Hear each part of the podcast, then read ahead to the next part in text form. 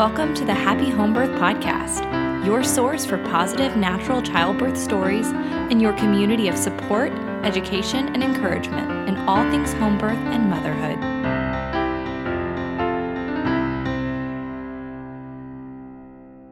Well, hey there, everyone, and welcome to the Happy Home Birth Podcast. This is episode number 18, and I am your host, Caitlin Fusco. I am really excited about this episode with Sarah Box today. She is a wonderful storyteller, and I loved hearing about both of her births. So, before we start, I just want to give our quick little shout outs and thank yous. Uh, our reviewer of the week is Jess Gill Christ and her review says, So real and refreshing. I recently found this podcast, and it is such a breath of fresh air. Having had three babies in three different settings hospital with drugs, hospital without drugs, and assisted home birth it is so refreshing to have this podcast available. The guests are so relatable and make listening not only easy, but also enjoyable. Thank you so much. And if you will send me an email at Caitlin at myhappyhomebirth.com, I will be sending you a Happy Home Birth podcast sticker and you can display it proudly for the world to see. I also want to go ahead and take this time to thank our amazing sponsors. This episode was sponsored by Steph Sibio's Glowing Mama to Be course, which is a weekly pregnancy guide for a fit and healthy pregnancy and labor. And it begins at six weeks and goes all the way up to birth. So I have to tell you, I've spoken about this pregnancy workout a number of times, but now from personal experience, because I just started doing her workout program for the third trimester, holy moly, that was such a really good, intense workout. And the thing about pregnancy workouts that I have found in the past and why I've never invested in one is I always think, ugh, but they don't really get it. Like, I really like to work out hard. And Steph totally gets it. And her workouts are intense, but they're good for any level because you can choose the weight that you use. But I certainly recommend this program. So if you will go to myhappyhomebirth.com forward slash glowing mama course, that's how you can get to her sign up page really easily. And don't forget that she has a 15% discount for anybody who is a Happy Home Birth uh, podcast listener. It's Happy Home Birth 15. Happy Home Birth 1 5, no spaces, and that will get you 15% off.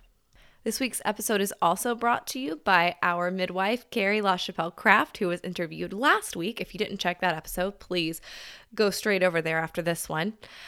Hatched at Home midwife Carrie LaChapelle is, is a licensed midwife, CPM of 12 years, and she offers home birth services in the upstate of South Carolina.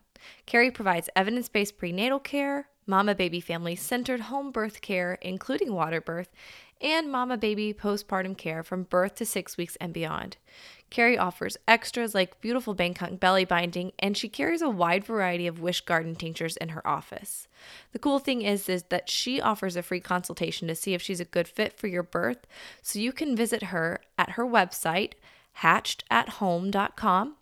You could also check her out on Facebook at Hatched Midwife Carrie LaChapelle or just get in touch with her by giving her a call at 864 907 6363. And guys, I hope that you will please contact our sponsors. They are so helpful in keeping this show up and going, and I'm hoping that I'm going to be able to grow it in this way. So please check them out. Uh, any courses that they offer, if you will give it a check out and let them know that I was the one that sent you, that will mean so much to me. All right, so with that being said, there's one more thing I wanted to cover besides my weekly reminder to take a screenshot of you listening to this episode and upload it to Instagram to your stories and tag me at Happy Home Birth Podcast and I will put you in my stories. Don't forget to do that. That's very fun. The other thing that I wanted to mention is I know that this is a community and I know that you guys, I feel like we're already a community. Would you be interested in having a closed Facebook group? If you would, I am really, really excited and happy to facilitate that. But I do think that I might need some help with moderators. So if this is something that you would be interested in, and if you would potentially be interested in helping me moderate it and getting things off of the ground, would you please email me at caitlin at myhappyhomebirth.com and we will get something worked out for that. I really would love to provide this community for you. I'm not confident that I can just do it all by myself though. So if anybody is able to volunteer for that, I will be super excited. Now, with all of that being said, let us turn our attention to Sarah's birth center and home birth stories. Sarah, thank you so much for coming on Happy Home Birth. Not a problem. Thanks, Caitlin. Um, thanks for having me. Yeah, no, I would love for you to just introduce yourself to the listeners and tell me about yourself and your family. Sure um, one of my favorite topics to talk about, of course. Um, I'm Sarah, obviously. I am not from the United States, as you can probably tell my, by my accent. Um, my husband is, though, he was born in Mississippi, and we actually met in Alaska um, 10 years ago. Now we're coming up on, on 10 years together, so I can't believe the time has flown by. Um, we moved around quite a bit. Um, we've lived in Alaska twice, we've been in Tennessee, um, Hawaii. Australia, um, and now we're we're here in Mississippi at the moment. Um, family wise, we have two little boys. We have Manning, who is a very precocious, lively, energetic handful of a five year old, but we love him dearly. Um, and then we have Alex, who is coming up on his second birthday in about three weeks. And he unfortunately has a significant case of second child syndrome at the moment because I just realized it was three weeks until his birthday. And I have not given a thought to his birthday party. So we're getting started on that thought process this weekend. oh, well, I'm glad that you're thinking to have one because we just yeah. kind of I, thought I, last minute, oh, all right, yeah, here's a birthday party. I, I thought about not, but, you know, the, the poor second child and and you know we've got some family around and my mum will be visiting that the weekend as well. So we, we thought we might as well have something special for him and um at, at least make an effort.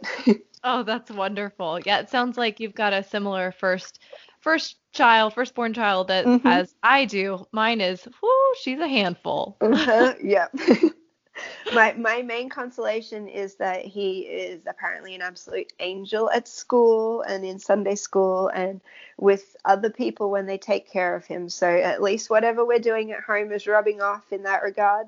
They say that home is their safe place, and so if they act out or anything like that, it's um it's it's because they feel safe. He he's a he's a delightful child, full of energy and um, always always learning, looking at, at things, you know, helps us see things from a different perspective. So we love love him to bits. Oh, I love to hear that. That's that wonderful motherhood coming out just radiates.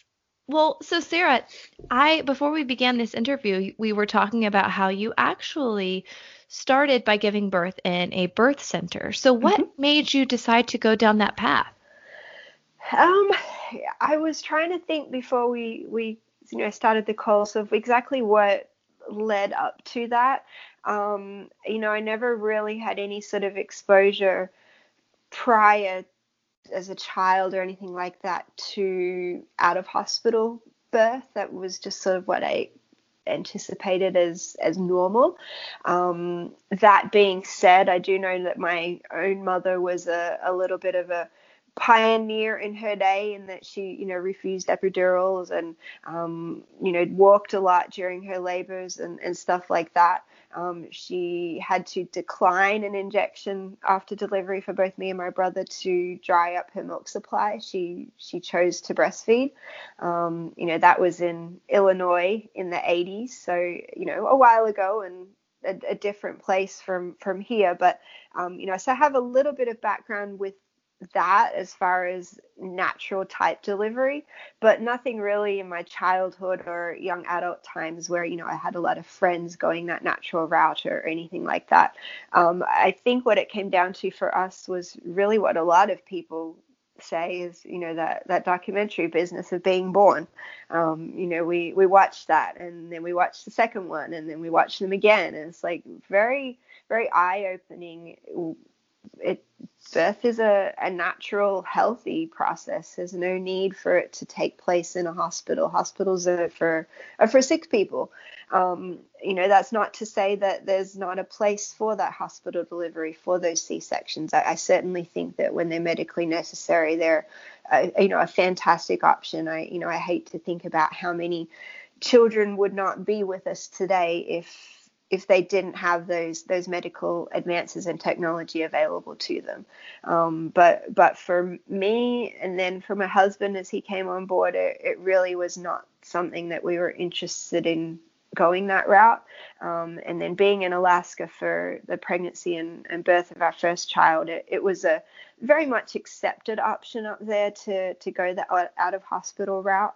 Um, I actually had a, a, very dear friend at, at work who, um, even before I got pregnant, we, we, were talking about it. She she loves birth and delivery and that sort of thing. had been through a huge journey of her own um, with with a series of C sections and babies who are unwell and you know maybe delivered before their time and um, NICU visits, things like that. So she was very passionate and we we talked extensively at work and she sort of got me on the path of thinking about it, and then it just just progressed from there.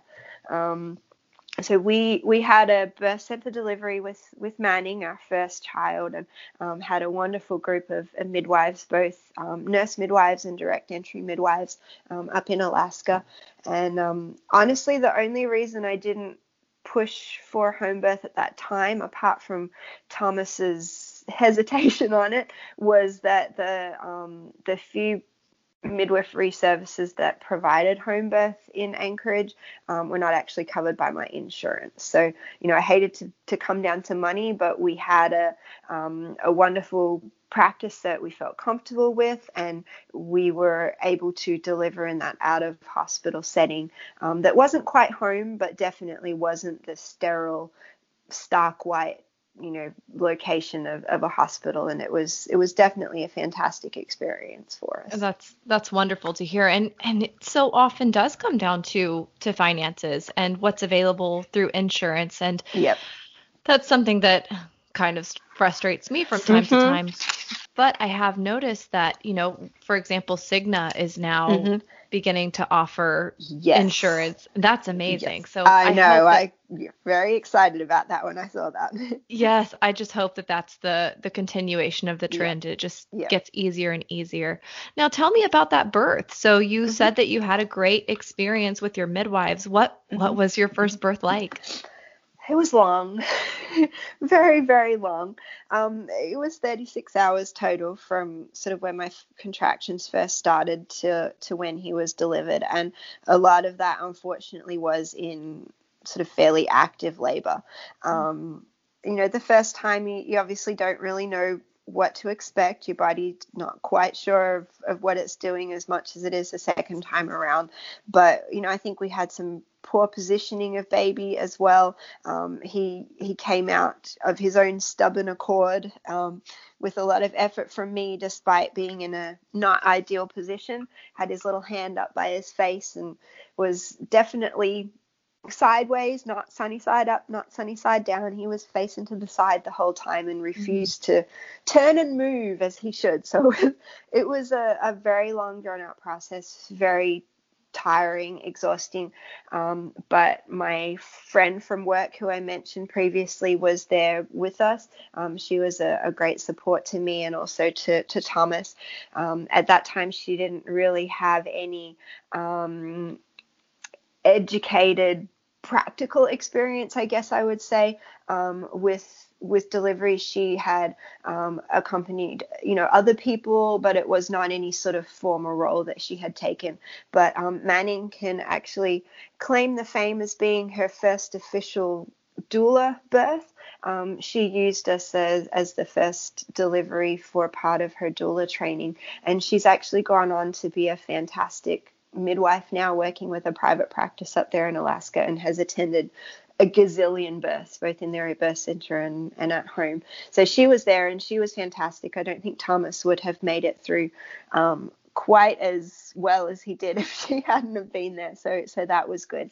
And then we wound up actually having um, I think a total of three midwives and then a birth assistant who is now a midwife at the delivery, just because of how long we were there, changing of shifts, and then um, the primary midwife that we had there um, just wasn't feeling comfortable with how things were progressing, and so she called in her her supervising midwife who was on call to come and take a look and just see, you know, did we need to do the dreaded transfer for failure to progress, or were we okay, um, and and could we continue? So the the second midwife came in and like yeah you know we've been at this for a while but i can see that we're making slow progress and so she was able to give us all the confidence that we could persist and and get get going and and keep things moving and get him born in that situation rather than having to go to the hospital which was which was fantastic. So he he came after about 36 hours of delivery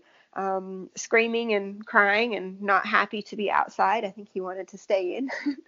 um, but it was it was definitely an experience and certainly one that I would repeat you know at any time i don't have any anything about the whole process that i I would change. I mean, I think you can look back in hindsight and say, well, you know what, I've done that differently, where we maybe have stayed at home for longer, not gone to the birthing center so early on.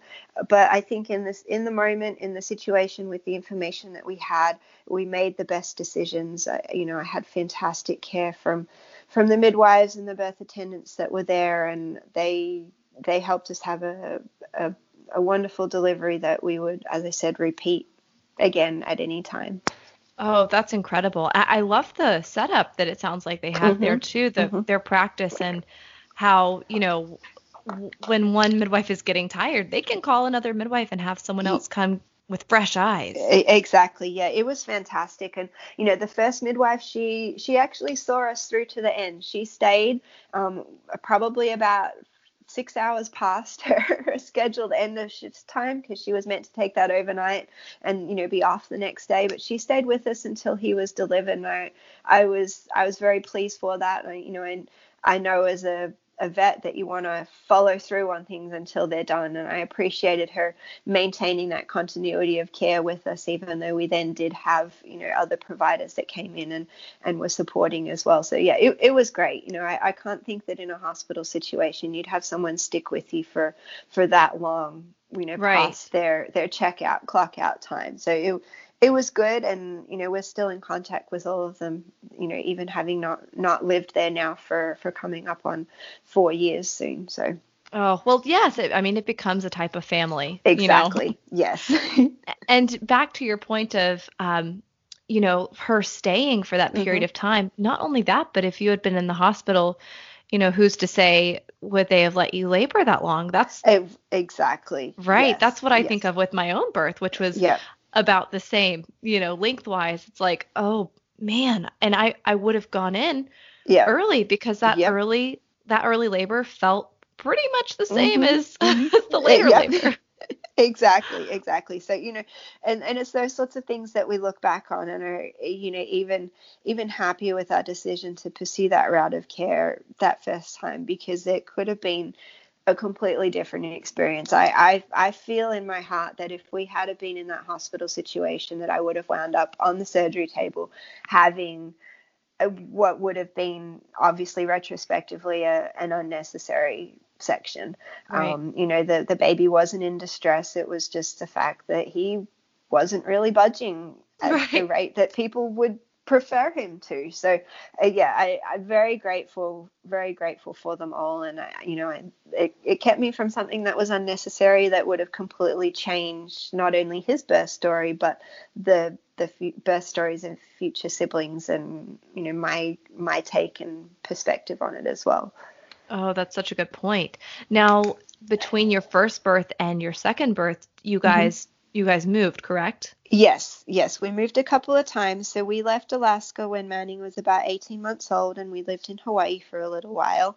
Um, really loved it there, and you know they not as strong a presence of midwifery um, as we had in Alaska, but that was you know it was definitely a, an option for us there if we had if we had needed it. Um, we then went to Australia for a little while where my, my family was. Um, and then we, we made the choice to come to Mississippi. My husband's family's here, and he had a, a good job opportunity that we, we felt we needed to follow up on. Well, wonderful. So I would love to hear about, you know, your your choice to have a home birth after mm-hmm. your birth center birth and and kind of what your prenatal experience was as well as that birth. Yep. So Alex was a little bit a lot, I suppose I should say, of a surprise.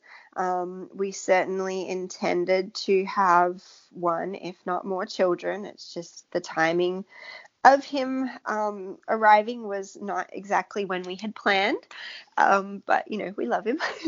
so the the beginnings of pregnancy were definitely um, a little different. There wasn't the anticipation of okay, well you know let's let's look at adding another one to our family, all the excitement, anticipation, worry that goes along with that. It was sort of a case of oh I'm you know, I, am pregnant, by the way. um, so that that was difficult. It was definitely a different story than his big brother had, sort of starting out in that process. And um, immediately the concern for me was, okay, well, how are we going to do this? Because I I did not want to be forced into the hospital route just because that was all that was available. Um, so I I started looking and you know asking questions on Facebook groups and of people I know nearly you know who who can I talk to that can help me find someone? And you know I don't know if you know a lot anything about midwifery here in in Mississippi not sure if Neely no, mentioned anything tell. previously. No and um, I will say just for the for the listeners Neely if if you guys oh, didn't listen to this oh no you're fine. If you didn't listen uh, Neely is I think it's the second or third episode. It's the third episode of the podcast. I interview Neely about her home birth. So guys, go check that out. Yeah, Neely's a fantastic friend. We met in Alaska, and she and her husband Garrett are actually the first people to find out that we were pregnant with Manning. Um, oh. Um, after after Thomas and I found out, so that's a really fun story too. If we have time, I'll tell it to you later. But sure. Alex is the focus for the day today.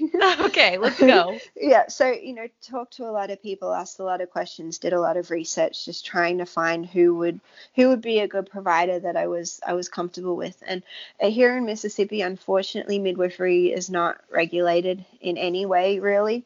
Um, the only regulation there is is that CNM, so the certified nurse midwives, are not allowed to practice from my understanding, outside of that that hospital clinical setting, um, which is unfortunate because I, you know, I feel that the CNMs have a lot to offer. Having that nursing background makes them a little bit more scientific um, and very well educated, obviously very knowledgeable and intelligent women too. So I could have gone to see a CNM, but I still would have been tied to that that hospital birth setting. So looking around, you know, there there are a number of midwives, lay midwives here, even in central Mississippi area around around Jackson. Um, but I just wasn't happy, comfortable with what I was seeing. I didn't really feel find anyone that had the level of experience that I was comfortable with, uh, you know, a level of education that I, I was comfortable with too. And um, not to say that those women aren't fantastic and that maybe I would choose one of them a third go round. Um, but just for for this pregnancy, this situation, I, I really wanted something just a, a, little bit more.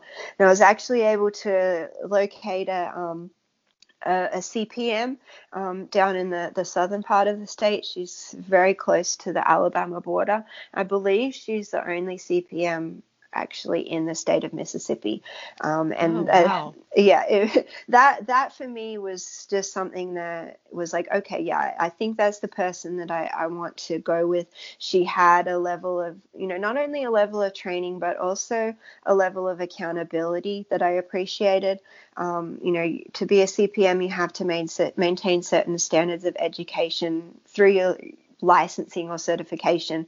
Um, you know, you have to do continuing education, things like that. So I, I felt comfortable that she would be up to speed on you know the latest developments and knowledge and, and things like that. And obviously you know certified in neonatal resuscitation and all those things that that you want to have as well. So i, I communicated with her and um, she doesn't take on many people. Um, she's also three hours away. So mm. you know that was a, a huge thing for us as well that we had to consider was okay well we're were we going to be able to to manage that. It's a long way to drive um, you know, especially towards the, the latter part of pregnancy. And that, that was difficult.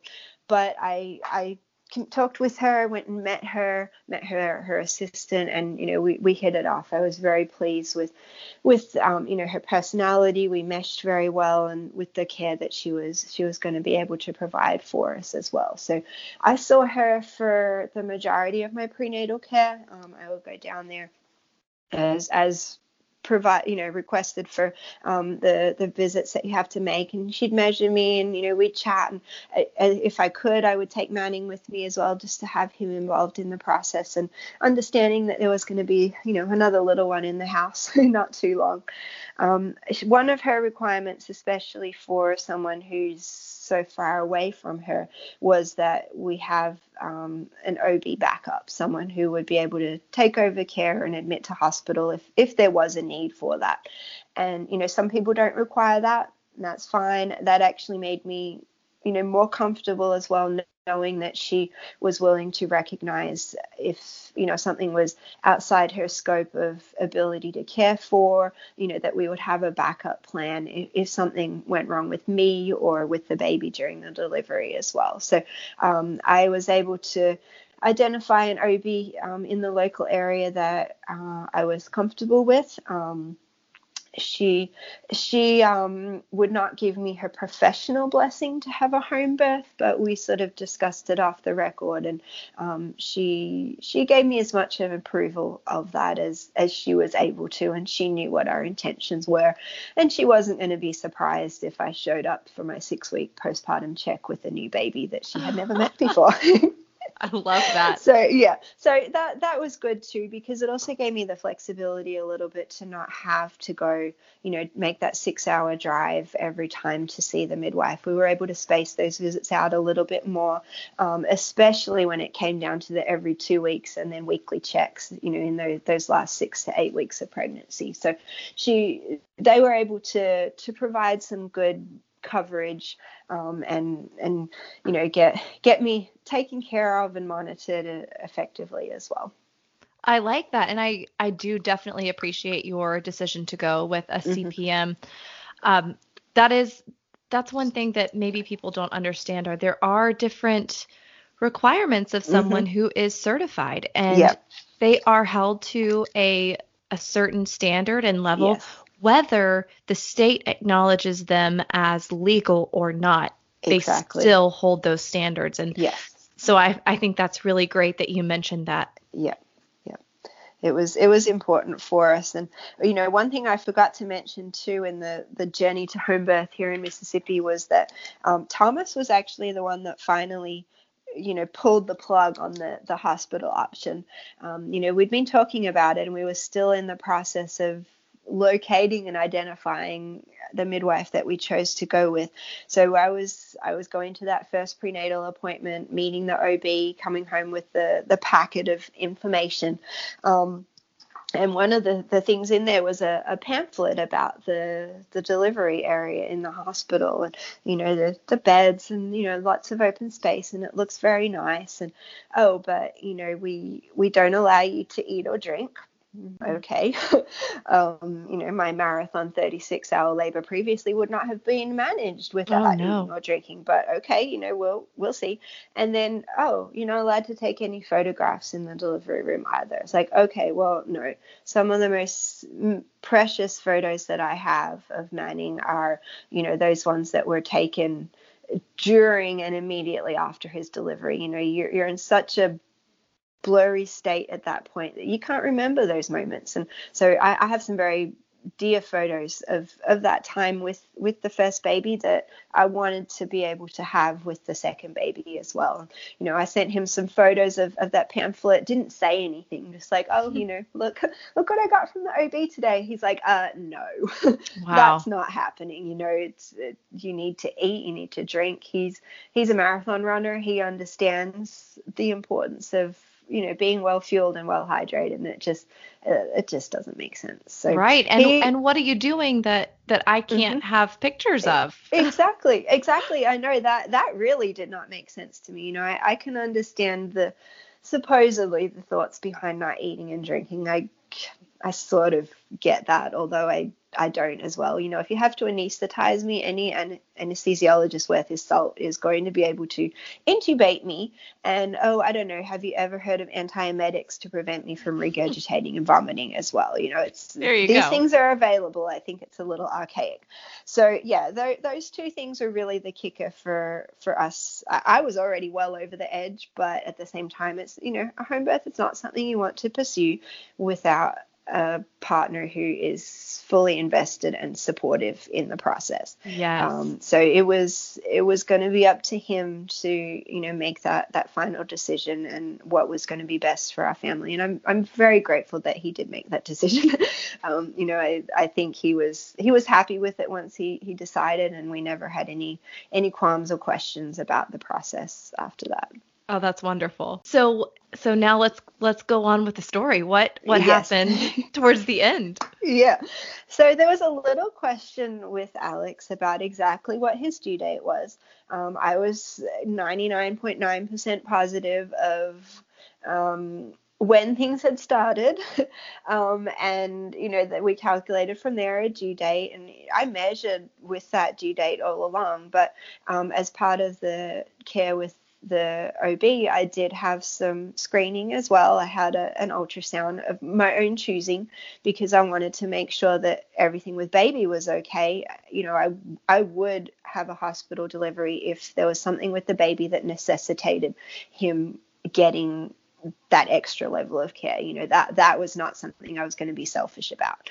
Um, so we had an we had an ultrasound, and um, the the dating showed that you know is actually two weeks further along than than where we thought. So the OB and I talked a little bit about that. Had a, a agreement to agree to disagree about dating and we'd sort of see how things went along. So the long and short of that is that we weren't entirely positive of his delivery date.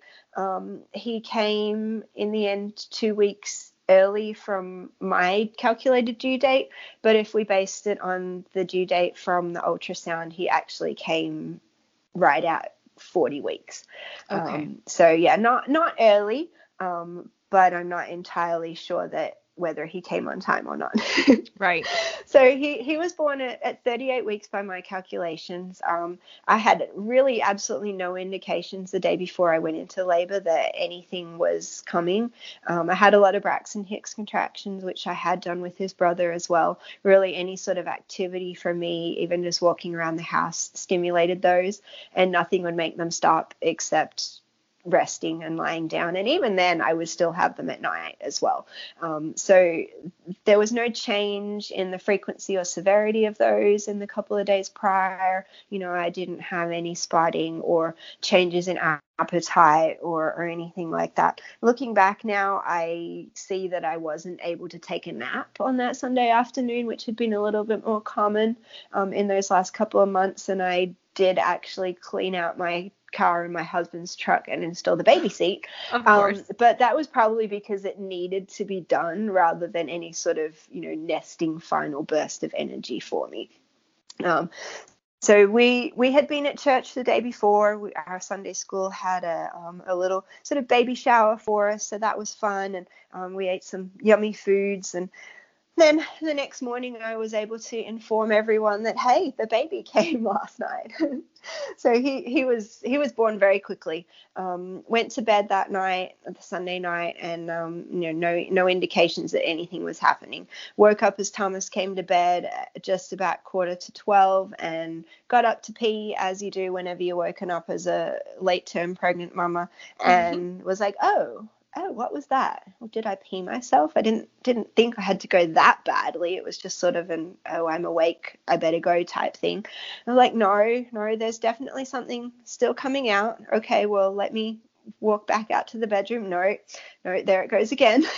Oh. so just told Thomas, woke him up, um, and you know went and stood in the bathtub as I'm dripping amniotic fluid, and uh, called my midwife, who didn't really believe me, um, but I convinced her that you know I was pretty certain that my water had just broken, and no, I was not having any contractions at this point. Um, hung up the phone from her and immediately called my mother, who lives in Dallas, and was like, um, if you want to be here for the baby, I would suggest that you get in the car because looks like things are starting now. um, and so she she got herself ready and, and jumped in the car and, and headed our way. So given the midwife was three hours away, we obviously had a, a bit of time to wait. Um, her birth assistant lived about just over an hour from our house, so she arranged that the assistant would at least get headed our way, and you know she could do a, a check on me, um, do the little swab test, make sure that the, um, you know, it was actually my waters that had broken and that I was leaking fluid, just sort of see where where things were at. So Manning was in bed. Obviously, it's you know after midnight by this time, and um, so Thomas and I just sat in bed and uh, watched TV show, realizing that it was probably going to be our last moment of peace and quiet for a little while. And it took almost an hour for my contractions to even get started. Um, Alex was moving around. He was happy. You know, I didn't have any concerns uh, about that. Um, and the contractions started. They were fairly mild at first. It's like, okay, well, you know, finally, finally, there's one. It, it's it's starting. Um, by the time the birth assistant got there, um, I'm getting a little bit stronger, but you know, still able to to talk through things and and move around. Um, she checked me. She did the swab. You know, it turned black or dark brown, whatever color it is. Um, and so definitely, definitely things were on their way, and we were we were going to have a baby, whether we liked it or not. Mm-hmm. um, somewhere in there, Manning woke up. Um, which he is prone to do at times, but certainly hadn't been frequently recently. So we were trying to get him settled back down and he just he wasn't settling. I'm kneeling by his bed having contractions, trying to to calm him and get him back to sleep.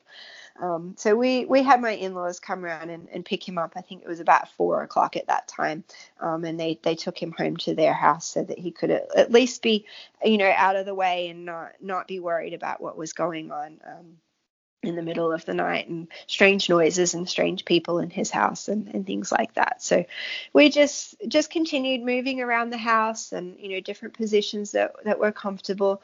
Um, contractions really still were not hugely intense at that point. I was able to talk through them and you know just chatting and joking and um, just trying to be as relaxed as possible, which was something that I um, had definitely worked on during my, my prenatal time with, with some yoga and just being very, very conscious of, you know, my muscles and how I was feeling. Was there any stress or tension that I that I needed to address? So that was definitely something that was very helpful through the, the delivery process. Um, my midwife arrived at some point not entirely sure what time it was because you know your sense of time goes completely out the window at that point. Um, she was pleased with with how things were progressing. I I think maybe she checked me. I can't remember. She really I think I had two or three checks the entire time, and, and that was it. There was no need. It was obvious that things were were moving along, and um, we just sort of rolled with it. She got her things set up. Um, I I got in the bathtub at some point um, and that was helpful to an extent, but um, didn't do a lot to relieve my my labor. I, I tend to have back labor. Um, apparently, my uterus likes to tip backwards rather than being sort of nicely up and down or, or tilted a little bit forward. So rather than getting any sort of pain and discomfort in my belly, it's all focused on my back and my hips. So kneeling in the bathtub was okay, but once things started really to get more intense, uh, I couldn't find a comfortable position because to get my back submerged had to, you know, be reclining, and that's not a fun place when you're having back labor. Um, kneeling on hands and knees felt good for the contractions but did nothing for my back so it was it was time to get out at that point and um, i'm glad i did because i, I think that movement um, really you know just changing positions getting upright getting out of the tub um, you know using the bathroom relieving my bladder and then you know getting back into the bedroom and getting comfortable there I, I, think that really helped to be the final kick that that baby needed to to get things rolling and, and get on out. So I had him at I believe about 5:50 in the morning, so it wasn't even 6 hours, which is so incredibly different from what we had experienced with with Manning. Oh, um, yeah. And I, I would have been worried prior to the delivery that such a different time frame would have been a lot more intense and perhaps um, disorienting, I suppose. You know, you hear about people like Neely who've had a very rapid delivery where your brain doesn't have time to catch up with what's going on. Um, and so I, I, I would have been worried previously about that being the case, but it wasn't. I was very much in the zone with the whole process. You know, I think that time between waters breaking and labor or contractions starting helped immensely. Um, it, my body eased me into it. My brain was able to to keep pace with what was going on, and I, I really felt very focused and not in control because you have no control over the process, but very in touch with what was going on and. I, I was there. Um, it, it was it was a rapid delivery, but it wasn't hugely intense, which was which was fantastic. So I wound up um, hands and knees in my bedroom. Um, Thomas, poor Thomas, I don't know how I didn't break his hand. uh, he was at he was at my head and you know just talking to me, supporting me, and letting me squeeze the living daylights out of his hand with every contraction. And um, the midwife and the assistant were were doing their thing at, at the other end. The assistant was very good with my back labor issues, you know, rubbing my back and hip squeezes were were helpful. And if Thomas needed to, he'd he'd put pressure on my, you know, on the middle of my pelvis too, just to to relieve things. He knew how to do that from from Manning because we'd been through something very similar with that. And um, you know, there was there was none of the issues that we had with Manning. I didn't have the um, the cervical lip. I didn't have the extended pushing without really any sort of progress. It was, it you know, it it went from productive pre-transitional contractions to transition vocalizing um, you know and then that that final stage of of you know intense contractions and and pushing the baby out. There was there was no lingering around. He didn't have any positional issues. He had his hand up by his face just like his brother did but he he came out he came out easily. Um, and it was it, it was great. You know I, I don't have any any bad memories any bad memories of it. It was it was wonderful. I, I enjoyed it, and we found out what he was because we didn't know. We we had decided. Well, I had decided not to find there out. There you go. Thomas actually knew. I don't know if I had told you that previously. No way. Yep, yep Thomas knew. He decided that he wanted to find out. So we um we we found out. Well, he found out at the ultrasound that we had, and um the technician wrote it down for him and he kept that from me. I don't know how he managed to do that, but he kept it from me for for half the pregnancy. So he knew it was a little boy, but I didn't. And um, so we we met little Alex that day and just fell in love and yep, started a life as a family of four with a bang. Oh, and is... it was on our anniversary too. Oh no way! yes. Oh yeah. What a great story. I know. Well, and we have no excuse now. Like we always forget our anniversary. Just the day before at Sunday school at church, we were like, "Oh, it's our anniversary tomorrow," and we were joking about it. So now we have no excuse. We we have a child born on our birthday. We can't forget that date now. Right. So you definitely have to have a birthday party this year. Mm-hmm. exactly. Oh man, Sarah, that's incredible. Now, what I find really funny about this is my husband's name is Thomas as well. Okay. And he, I was the one that didn't want to find out what the gender uh-huh. of this baby is that I'm currently pregnant with. And yeah. he was like, oh, just let me find out. Please just yeah. let me find out. and he decided not to. But okay. I had told him that he could. He could. He could. Yeah. And and I did I really did trust that he would be able to keep it. And so. I'm not gonna I, let him listen to this episode because then he's going to go find out. I, w- I was very impressed that Thomas was was able to keep that from me. I think he found it very difficult at first. He initially was told that he was not allowed to tell anyone. Um, he eventually told a couple of people at work just because he had to tell someone. to and out. then that was it, and he was fine. And he would he would mix and match his him and hers and he's and she's as we were talking about the baby. I really hadn't no idea. Like he never gave me the creepy feeling that he had just slipped up or something. He, you know, he made some comment a couple weeks before Alex was born that made me wonder, but it wasn't enough that I felt confident you know to to make a call on it. So he he did great. He his main concern it's funny was that it was going to be a girl and he's petrified of having a girl because he doesn't know how to wipe her. So he wanted to mentally prepare himself for those sorts should he have to? Exactly exactly. So i can oh. imagine he was hugely relieved to find out that it was a boy. He didn't have to go from top to bottom. That's exactly exactly oh, I love that. That's so funny, and it just is, is so much like my husband. I can't get over it. Oh my goodness. Well, now that we've got a few minutes left, I would love to hear your previous story. You were yeah. saying you might mention if we had time.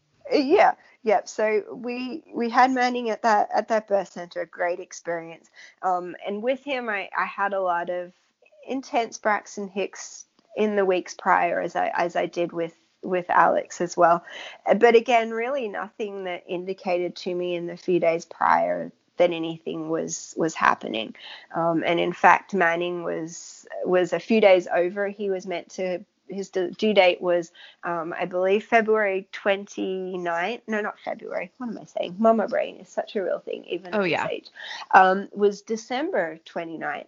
And he didn't actually come until the 2nd of January. So um, I like to, to say, and I will plan on telling him when he gets a little older and can understand that he cost me a lot of money waiting yes. those extra few days because I had to pay a new insurance deductible. I didn't get a tax you know deduction for mm-hmm. him being born in 2013 instead of 14 and then living in alaska as well um, you qualify for the pfd the permanent fund dividend. And normally you have to be a resident for a full calendar year so january 1st to december end of december. But if you're born there even two days before the end of the year you qualify for that year's payment so he oh. lost out on about eighteen hundred dollars oh, worth of, of, PFD as well. So yeah, he, he's not going to live that down. That will come up at his 18th or 21st, or maybe both, or any time that he costs me a lot of money. I shall remind him again Perfect. how much he he cost me at that time. But yeah, so he was born on the 2nd of January, um, and labor actually started fairly early on on New Year's Day, which I thought was very ironic that he had waited until the first of the year to come. It's like, couldn't you have just come yesterday? Come on. Um, but started real early in the morning. I, I want to say about 1, 1.30 because it was almost 36 hours on the dot from when he, I started contractions with him to, to when he was actually delivered. Um, and it was it was slow you know i did things around the house and didn't didn't really feel out of sorts. You know, it was obviously having some pain and discomfort, but it, it didn't really stop me from doing anything. Um, we we got out of the house, went for a walk, we went to Lowe's and walked around, and you know, just random things that you do when you're waiting for the baby to come. Um, I threw the Christmas turkey in a pot and made some some soup, and you know, just bits and pieces trying to, to keep myself occupied. Um, communicated with the, the midwife through the day, and um, I think probably about six o'clock that evening, we decided that the three of us that you know should go in, get checked out, just sort of see where things are at, because you know I'm a complete newbie. I have no idea what's going on. I, I, there's a baby coming. That's about the extent of, of what I know about the process at this point.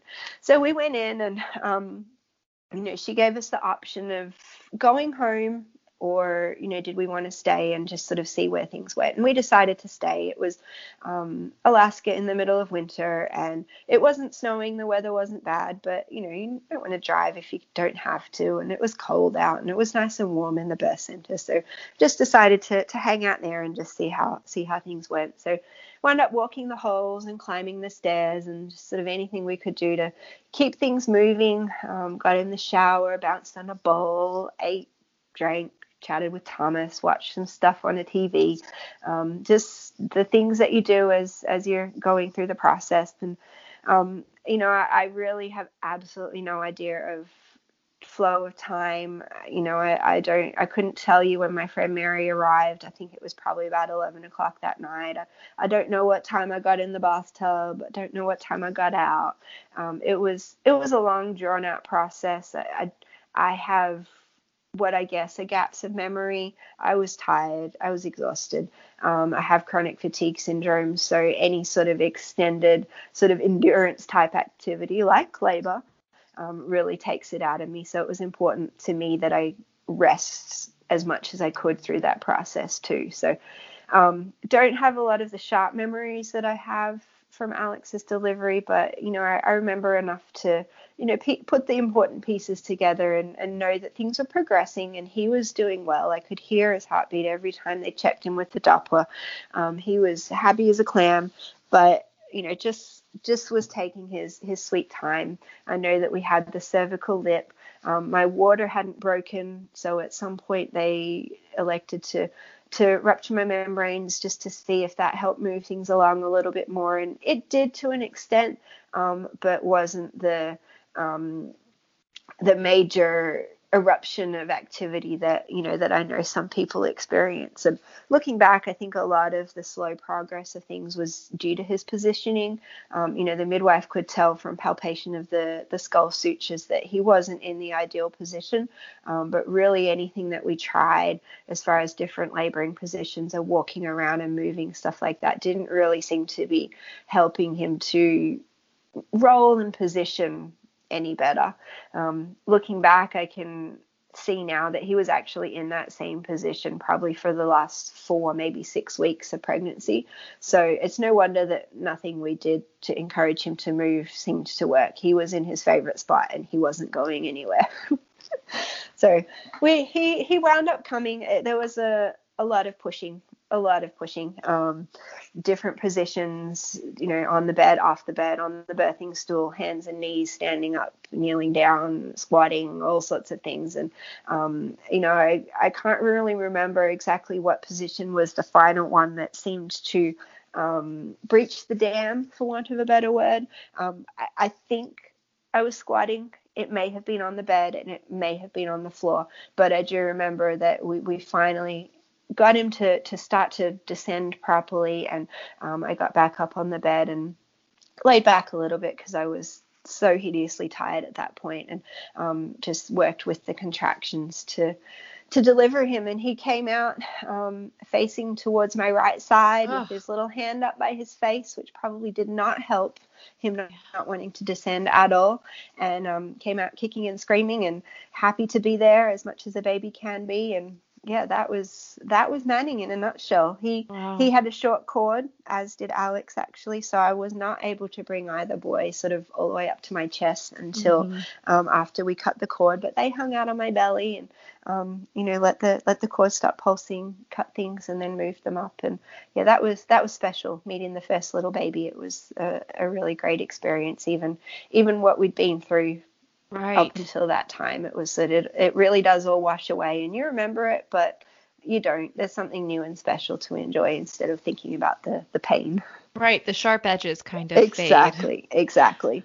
Man, Sarah, your stories are just so triumphant and enjoyable to hear. Thank you so much for regaling us with all of this. Not a problem. And I meant to say this before, but you know, I don't know if anyone's seen that meme that's going around on Facebook at the moment about storytelling. Um, you probably have. It's, it's pretty popular. The the first one at the top of the page is you know sort of how most people tell a story, and it's point A to point B with a direct line between them.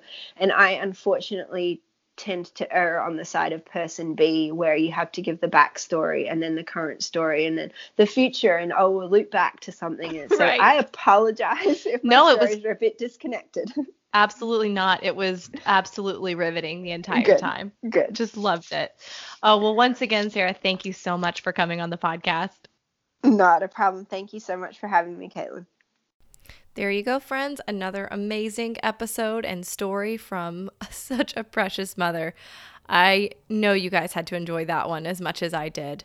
So, to wrap up for today, we'll do a quick episode roundup, which really consists of one major focal point that I thought of through, well, really two that I thought of about this episode. The first one being just because your labor is one way with your first child does not mean that that's how it's going to be with your second. So, maybe you had a hard time. Maybe you were in the hospital or at a birthing center or at home. Doesn't matter where you were. It could have been a long labor, it could have been really stressful and difficult.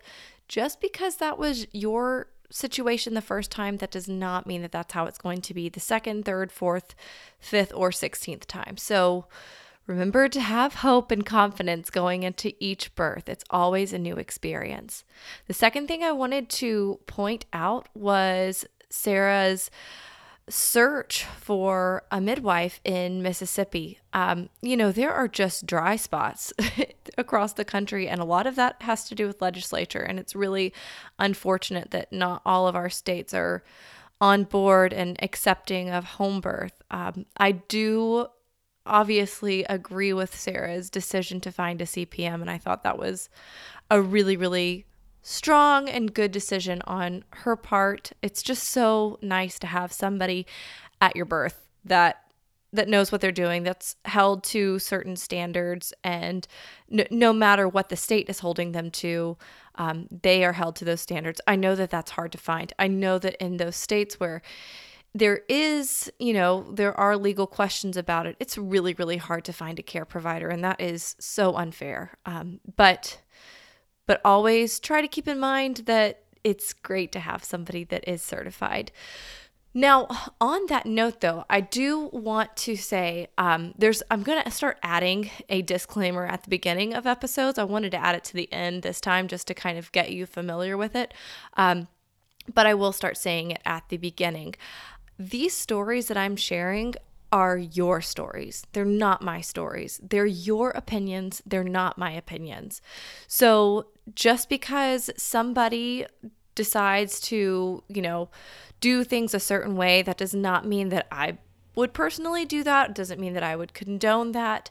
Um, so just for for future reference and past reference as well, um, I want this to be an open place for you to share your stories, but I also don't want everybody to think, oh, anybody that, you know, I interview, I 100% agree with every decision because of course not. And you know, if you go back and listen to my birth story, you probably don't agree with every decision that I make in mine. So, this is not related to Sarah's story at all. I just wanted to get that out there for for future reference, for past reference. Um, but that is a little a little disclaimer that I am going to start throwing in there. So, anyway, with all of that being said, thank you guys so much for tuning in once again. I'm so grateful to have you as listeners. This is an amazing audience, and I look forward to our next episode next week. See ya.